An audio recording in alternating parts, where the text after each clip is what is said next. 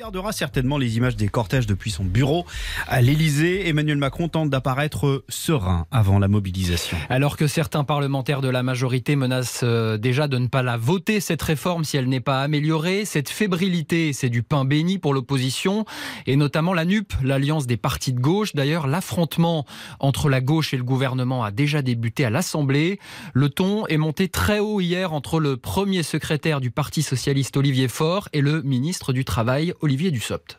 Je ne suis pas dans votre tête ni dans votre peau, mais j'ai honte pour vous, honte de ce que vous défendez aujourd'hui. Et je vois que dans votre propre majorité, ça se fracture parce qu'il y a des gens qui aujourd'hui comprennent que vous êtes minoritaire dans ce pays et que dans ce pays, nous serons des millions à défiler jeudi. Monsieur le député Fort, vous savez que les effets de manche ne marchent pas.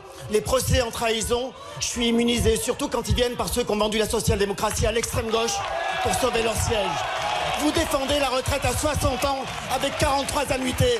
Vous allez appauvrir les retraités. Vous êtes dans la roue de la France insoumise. Vous vous faites marcher dessus par Jean-Luc Mélenchon.